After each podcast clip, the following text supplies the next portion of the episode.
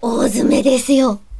大詰め。はい。あ、私、20、えー、20じゃない、間違えた。41になってまおす。めでとうございます。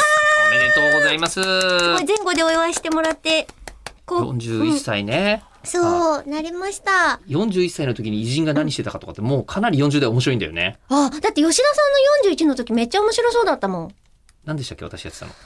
えーっと、あれ、なんだっけ、ほら、ラジオ作ったりとかしてたのってそれぐらいじゃなかったですああ、かかもしれない。それぐらいだっでたすと思よう。ね。そうそれぐそらういだったそかもしれう。ないですね。だから、その、何、もう個人となっている偉人以外でも、ええすごく自分の身近で、それぐらいの時期を、すごく楽しそうにしていたっていう人たちをめちゃめちゃ見てるから、あ、あ、でも41歳って、あんまりなんかしてる人そんないないですね。そうなのうん。じゃあ、えーとね私はエリフェスです。そうですね。えっ、と、宮崎駿が風の谷のナウシカを作ったのが43歳。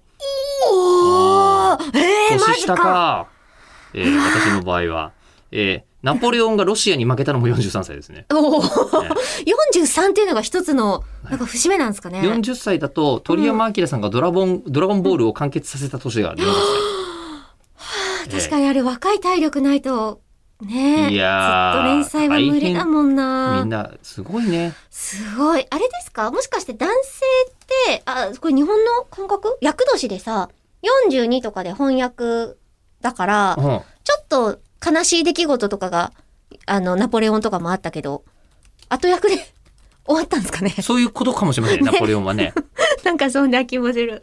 でも41になるっていうことで、今回チケットの価格をですね、すごく半端な4100円っていあう、、そういうことなんだ。 そうププレスリリースにか、あの、シュって書かれてるんですけど、ええ。値段を、できたら、なんかこう数字にちなむみたいな、んだからあの、今年来てくれないと、万が一ですよ。